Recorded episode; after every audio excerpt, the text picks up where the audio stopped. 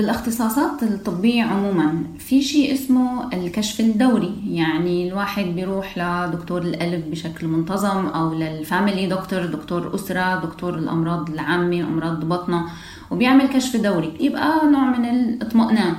هل في بالصحة النفسية فعلا نفس المنطق؟ إني أنا أروح لطبيب نفسي لنوع من أنواع الكشف الدوري إني أنا مرة كل شهر بروح بحجز آه، آه، موعد مع دكتور نفسي؟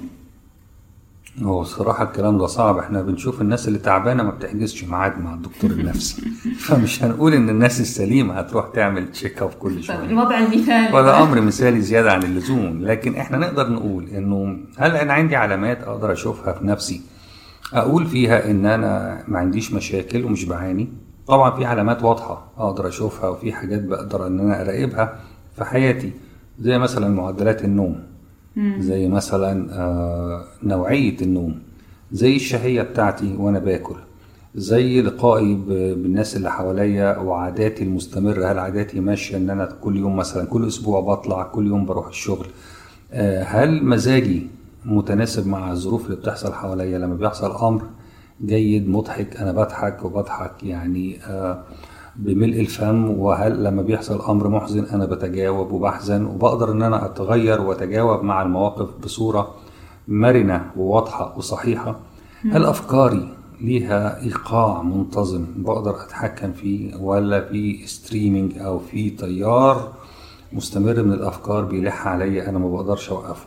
دي علامات مهمة جدا تقدر تقول لي أنا ماشي كويس ولا لأ؟ النوم والشهية معدل الأفكار المزاج بتاعي طول اليوم عاداتي المنتظمة آه، ماشية ولا مش ماشية عملي وانجازي في العمل إجازاتي وغيابي إحساسي إن أنا بعمل عليا أو مش بعمل عليا تأجيلي المستمر لأمور في حياتي. في مرات التأجيل المستمر لبعض الحاجات بيكون علامة سلبية أو علامة مش كويسة إن أنا ابتديت أعاني أو ابتديت أحس بنوع من الضغط وأموري مش ماشية زي ما كانت ماشية الأول.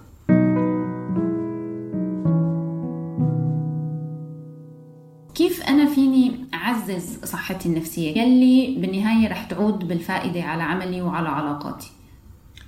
كل حاجة ليها وجهتين نظر أو كل حاجة ليها آه، طريقتين الأمور بتتعرض بيهم.